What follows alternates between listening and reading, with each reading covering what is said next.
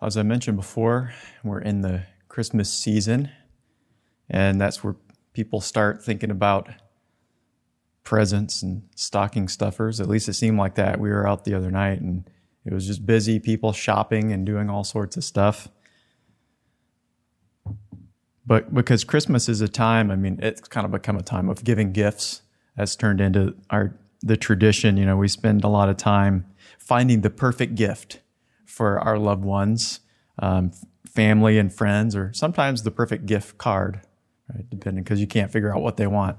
So you give them a gift card or something. But I wanted to consider that thought of giving gifts because almost 2,000 years ago, wise men traveled from the east to find the king of the Jews, and they had gifts they wanted to give to him. It's quite a remarkable story when you think about it, how they understood the scriptures and the prophecy to travel all that way to come to a little town and to find Jesus born there. And, and how God prompted their hearts and they were led by a star and, you know, to give him those gifts. And so I wanted to look at that concept, that story, and then those gifts that they gave and so perhaps, and, and what they represent for Christ and for our lives, so that perhaps we too might be able to give gifts unto the King of Kings that are precious to Him. And so I want to look together with that story of the wise men and how they came and what they gave. And, and that's found in Matthew chapter 2. It's the Christmas story. You know, sometimes you read this during the Christmas season. And so Matthew 2 and verse 1 says, When Jesus was born in Bethlehem of Judea, in the days of Herod the king, behold, there came wise men from the east to Jerusalem. And they said, Where is he that was born king of the Jews?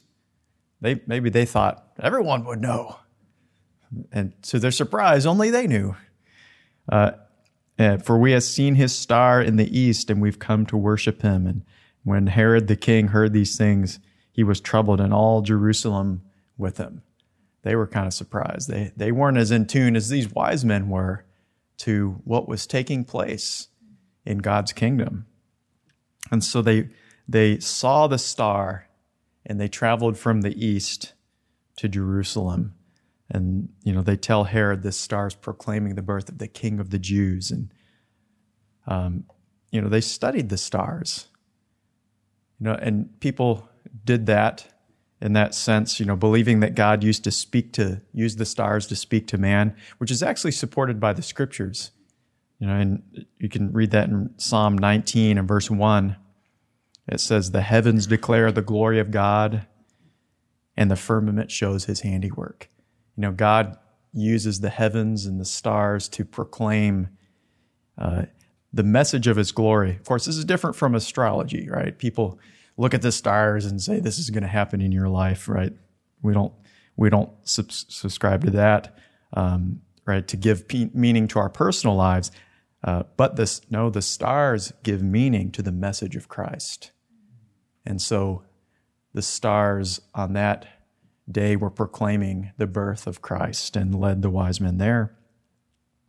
What's interesting is those wise men they understood that message and, you know, it's thought that they came from Persia or Babylon, that they were um, uh, wise men, so to speak, learned men from them. Some have theorized that because of their familiarity with bi- biblical prophecy, um, that perhaps they were influenced by Daniel, that there was a lasting legacy. That's just a theory. I'm not, you know, proclaiming that as fact. But yet, it's interesting how wise men could be clued in to this tiny book of the prophet Micah, because that's what they were quoting from, right? That and uh, you know, knowing that Christ will be born in Bethlehem, Judah, but you know, Daniel, he had prophecies concerning the coming of the Messiah and his being cut off, and so you wonder if that he had a legacy there among the wise men you know, and, and then concerning the star, what's interesting is, is that many people believe that this star in the Gospel of Matthew perhaps was not uh, a literal star, but it was planets shining brightly in the sky, and, and perhaps several planets had a conjunction where they joined together and shined, and it caused a very bright star. Because uh, planets can actually, because of their appearance, they can move in the sky. Um, that to form a great light, they overlay over each other. I say this because we're actually coming into a conjunction this month, which is pretty neat. Uh, December 21st, Jupiter and Saturn will be the closest they've been in 800 years. And uh, actually, the last time it would have been visible to man and the naked eye would have been 1226. So even farther because the uh, 800 years ago was too close to the sun to see with the naked eye. So if you're able to, look in the southwest sky on the evening of December 21st, and you might see something interesting, maybe perhaps even similar to what the wise men saw. And so back to the story. Uh, and so the news that the wise men brought confounded uh, Herod and the Jews, uh, perhaps in part because they weren't looking for it. They weren't attentive and clued in to what God was doing in his kingdom. And so they were surprised. And so Herod calls the wise men and conferring with them. And maybe he said, Why didn't you know? Tell me about this before. We didn't know. Then they said, Well, where is the Messiah going to be born? And they also could point to the prophet Micah that from Bethlehem, Judah would come forth the ruler of Israel. And then he asked the wise men about the star and he told them, you know, about it and that it was foretelling that a that a child would be born. And and, and continuing on in Matthew two and verse nine, it says, and um, well, I should say Herod asked the wise men, let them know when they found him, found the, the child. And and and verse nine it says, when they heard the king, they departed, and uh, lo, the star which they saw in the east went before them, till it came and stood over where the young child was. That's quite extraordinary, isn't it? And when they saw the star, they rejoiced with exceeding joy. And when they were come into the house, they saw the young child with Mary his mother, and fell down and worshipped him. And when they had opened their treasures, they presented him with gifts gold, frankincense, and myrrh. And so they followed this star moving through the heavens until you know it rested and pointed the way to Bethlehem, where they found Jesus. And they fell down and worshiped him because they recognized he was not just a child born among men, but he was God. And so they presented Christ with three gifts. And what's significant is that these were gifts that were kingly gifts. They wouldn't have been given to your average person, they would have been given to royalty. And so that so the wise men were proclaiming Christ as king, even though he was born in this in the manger. The king of the Jews, as they said to Herod. That that didn't sit well with Herod. You know, that the king of the Jews was just born, you know. In fact, Bethlehem was right next to one of the most uh, the greatest palaces that Herod had. It was about five miles outside of, of Bethlehem. So, you know, some people might have looked at the prophecy of, of Micah and said, okay, the Messiah is going to be born in Bethlehem. Oh, look at this palace right next to Bethlehem. And all their eyes were on that. When in reality, Christ was born in a manger in Bethlehem. And so the wise men came and gave these beautiful kingly gifts to Jesus. And I want to look with you at these three gifts yeah, I'm going to stretch it out a little bit. We can have a, a Christmas month of looking at these gifts, or at least the next three weeks anyway. There were three gifts. Um, to see what they meant for Christ, what they represent for his life, and but also what they represent for us and what God wants to do in us and through us so that we can then present that gift to Christ to glorify him. And so the first gift that the wise men gave was a gift of gold. Of course, that's ob- obviously something very valuable, right? That there's it's a treasure. Um, but in the Bible, gold can represent divinity. what is divine and holy. Right? We see that in the tabernacle of Moses and the temple of Solomon that was fill, full of gold um, because it represents God and His divine nature, His glory. And so um, in the tabernacle, the furniture was covered with gold. The candlestick was made out of pure gold. And, you know, in the, in the temple, it also had the golden furniture, but then gold was overlaid on the walls. So you walked into, you know, the most holy place and the holy place, and it would have just been quite something to for that shining gold to be surrounded by shining gold. But that was the representation of the glory of God and coming into his presence. And so the gift of gold by the wise men proclaimed Christ not just a king, but as a divine King of glory. Who is the King of glory? The Lord strong and mighty. He is the King of glory. And so he was a man, and yet he was more than a man. He is God. And so that was, you know, and that's really one of the most important things to remember um, and understand that he is God, to acknowledge him as our creator, to acknowledge that he's our father. You know, I, I, mean, we can we can understand he's our father, he's our friend, he's our encourager, but above all else, he's God, and we have to follow him as as such. So those wise men were presenting the gold, and they were saying, "This is much more than a child. This is God coming down to men," and they were acknowledging God. Now, we understand that the gold, you know, what it meant for Christ but what does it mean for us? Right? How can that have a meaning for our own lives other than right coming into a, the holy presence of God? Um, because in a sense, Christ came to be a gift, right? So he was given gifts, but he also came to be a gift to mankind because he gave of himself. He came down from the glories of heaven into that low place in the manger to give himself to a life on earth and then a death on the cross so that he can rise up to glory and we can rise up with him. And so he gave himself as a gift. He died so that we could live eternally. But it means so much more than us just receiving eternal life. There's so much more to that. Because there's an aspect, there, there's kind of a twofold thought here with gold. Because you know, we have a fallen nature, we're corrupt. And Christ's blood and his nature covers us, so that's all that God sees. He wipes away our sin and he covers us. Right? We can see that from the tabernacle. The furniture was made out of wood.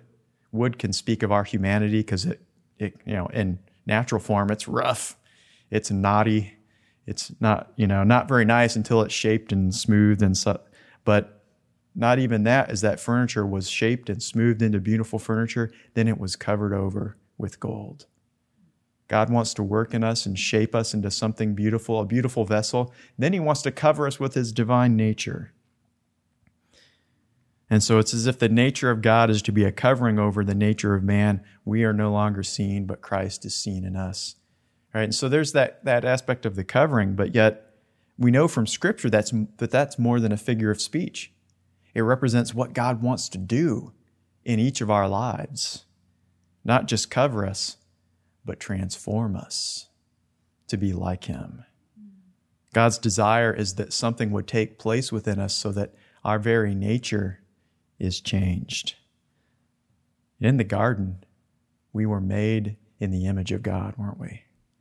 And then sin came in. And we fell down from that that place. We and we continue to fall short because of sin, falling short of the glory. But God's goal is to bring us back to that place of His image being seen in us. Romans 8 and verse 29 For whom He did foreknow, He also predestined to be conformed to the image of His Son, that He might be the firstborn among many brethren. And as I said, there's that duality of truth there is we're covered by his nature and that's you know at salvation and that's what the father sees and So that allows us entrance into the kingdom of heaven. But yet, our calling is to be conformed into Christ's image in our life, in our hearts, to display Christ as others see, see our lives. But the thing is, is we know that that's not just, okay, Lord, I accept you as my Savior. Now you're seen through me, right? Because that's not always the case, that Christ is seen through us so easily. But it, it can often involve a deep work of God working within us. And that's the other aspect of gold, right? Because we know gold just doesn't pop out of the ground, this nice shiny object. It has to be it has to be purified. It has to be worked on. Job talked about the trial he was enduring. That's that's where you you kind of your mind automatically goes to. When you think about gold being worked in relation to someone's life, you think of Job. He went through a trial like no other. But we realized through reading that book that he was God was working in Job. It was an intense trial. The furnace was cranked up and it was intense. But God was working in his life, in his nature, to produce something beautiful. Job 23 and verse 10. In the midst of the trial, Job could proclaim this because he, he understood what God was doing. He said, God, He knows my way, meaning God knows the way that I take.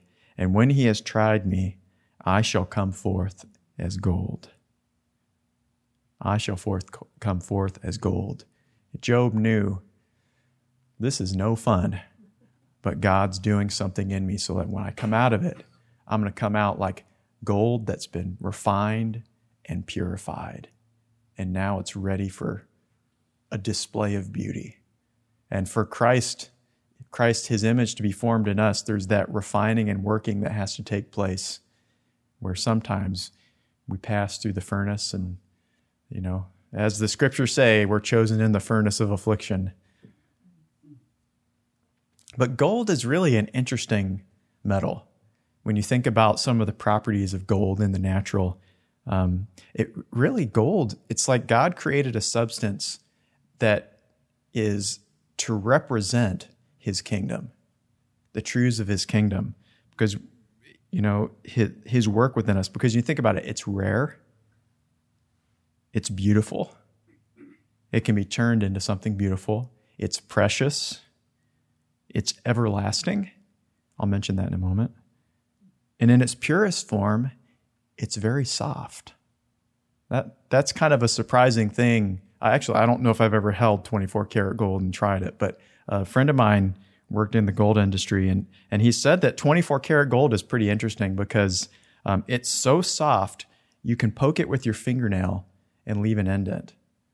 And you wouldn't think that with a metal, but when there's all, all other elements removed from gold, you know, and when it's 99.9999, you can't get it perfectly pure.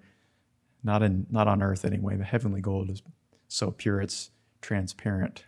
We hear, but uh, still, when it's pure gold, it's soft and almost malleable. I, I, thought that was interesting when my fr- friend said, "Yeah, I put my fingernail in it and it left an indent." but uh, isn't that indicative of the work that God wants to do in us?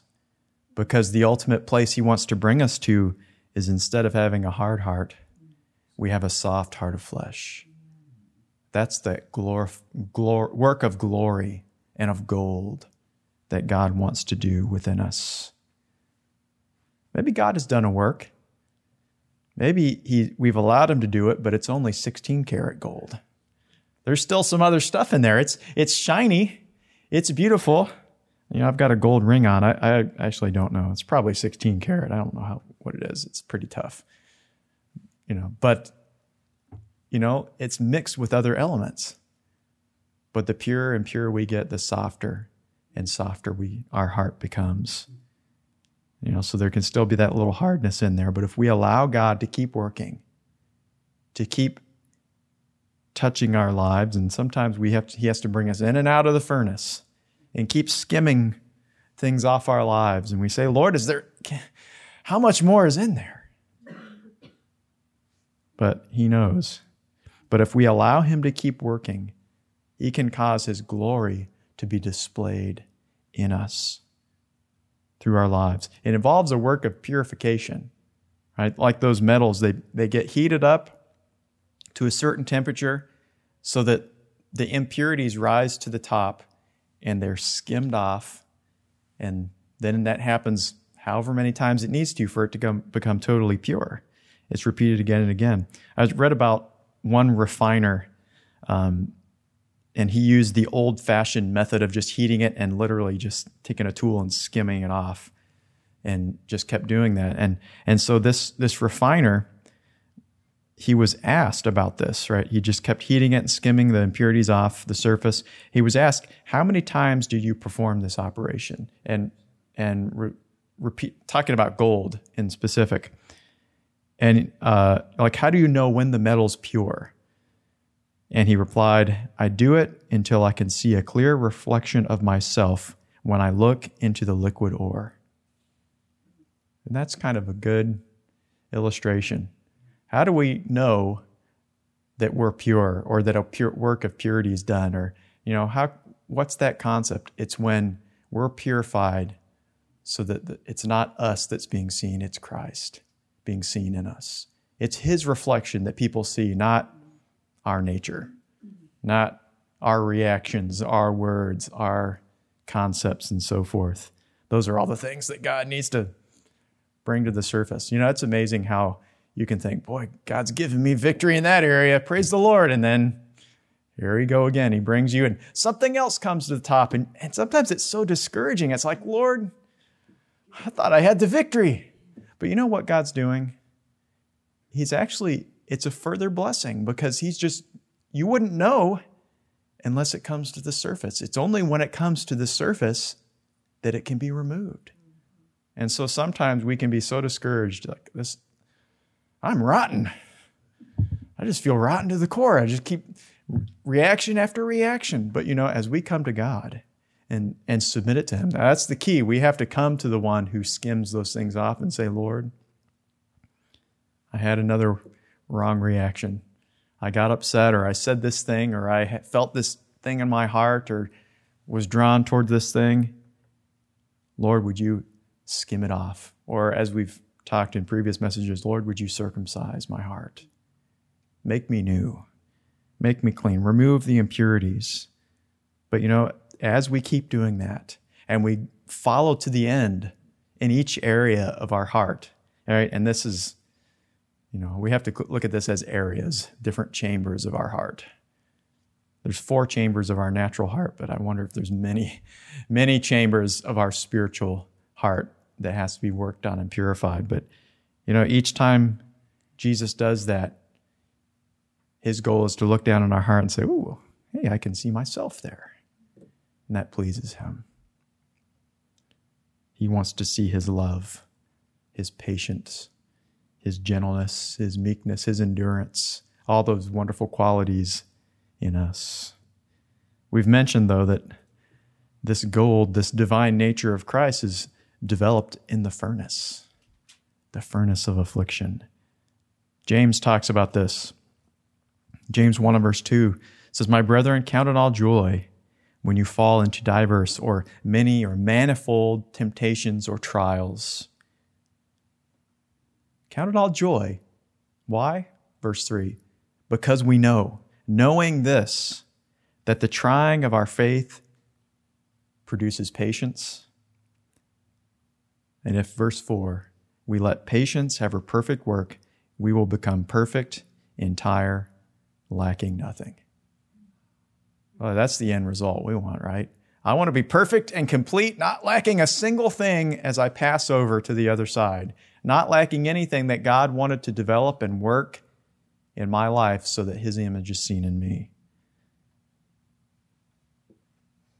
But boy, manifold trials many, di- as the Greek can mean, many different colors. There's a lot of colors in the rainbow. And there's a lot of colors in the spectrum. We don't want to get into how many, there's a lot. But God has, you know, sometimes we can go through those seasons where it seems like every new corner holds a new trial. But in these things, God is developing something beautiful so that with James we can we can recognize it at least, count it all joy. Okay, Lord, you're doing something in me, so I'm going to take a part of my heart and I'm going to rejoice in that because he's doing something.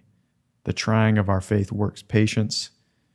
Trials, you know, trials are an opportunity to develop an aspect of his character and his beauty within us. But of course, it says, let patience have her perfect work. It's the idea of giving God room to complete what He started. And if we do that, we know the scripture says He is faithful to complete what He starts if we will allow Him. You know, and that patience have her, her perfect work, not the idea of perfection, of never doing anything wrong, but of completion, a complete character, having the things deleted that need to be and added that need to be. Gold tried in the fire. Really what it represents for us is perfected character, a nature that's been developed by God. And, you know, as we develop patience during the trials, as it says, we will become complete, lacking nothing. And this work will last for eternity. That's the beautiful thing. What we allow God to do now will last for a next you know, I keep, I'm trying to think of numbers. The numbers keep increasing, especially when you think about money. Now we're into the trillions. Right now, they say we're, you know, get, getting at least uh, uh, not too many years ago, the world's first trillion dollar company was there, and they they say not in not too long the first trillionaire is gonna right. The numbers keep getting bigger, right? So instead of a million years or a billion years, we got to think of a trillion years from now the work of God is still going to last. And that's worth more than any trillion dollars we could obtain in this life. That's one of the properties of gold that I think is really astounding. Gold can be formed into an image and it will endure almost indefinitely. There's actually very little on earth that can change gold compared to other other metals. I was watching, I think I've shared this before, I was watching this documentary about a certain nation. They found a golden mask that in a in a um, burial mound that had been buried for thousands of years.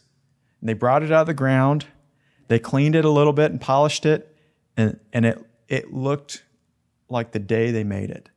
It was so beautiful and bright. You know, and that's kind of a picture that of the kind of work God wants to do in us. He wants to do an eternal work. The work of beauty He does in us lasts, and nothing can tarnish it. Think about silver. You know, I, I actually like silver. I have a white gold ring, right? So that's kind of a silver color. I like silver, but yet the, the metal silver is not really that appealing because it can so easily tarnish. You can make something silver and it's beautiful and a wonderful piece of jewelry or something, but if you let that go, it tarnishes and it turns a lovely shade of green, right? what good is that? Something that's beautiful just for a short season, and then it turns ugly. In fact, it'll turn black after a while. And so we want the eternal work of God done in us. Gold, because it it's his work, when it's done, it's there for eternity. And so as we consider this Christmas season, we remember those gifts the wise men gave to, to Jesus at his birth. One of them being gold, showing that Christ is the divine King of heaven, that he came down for us so that we could ascend with him and be there for eternity. He covered us with his divinity so we could enter heaven. Yet, even more, Christ is speaking to us that he wants to do that work of that divine work in our nature and in our hearts so that when he looks down, or maybe when he looks at us when we enter heaven, it's like the, the refiner looking at his, his work, his uh, purified gold on earth, and he just sees his reflection. That's what Jesus wants to see when we enter heaven. That's the gift that we can give to Him. We want to be those like those wise men that give the King of Kings beautiful gifts, kingly gifts. The best gift we can give him is our own transformed heart. Amen.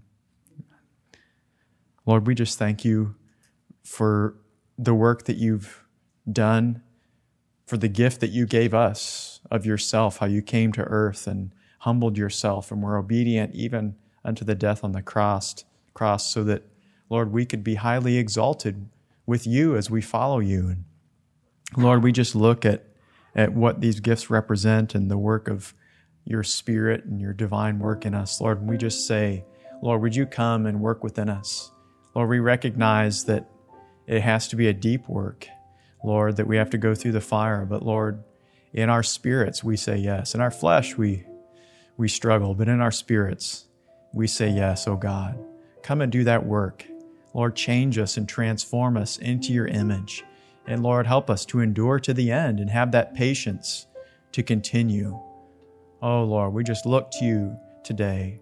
Lord, we pray, transform our lives that we could enter heaven and give that gift to you of a, of a divine work. We thank you and we bless you. Let your image be seen in us, we ask in Jesus' name. Amen. Amen. God bless you.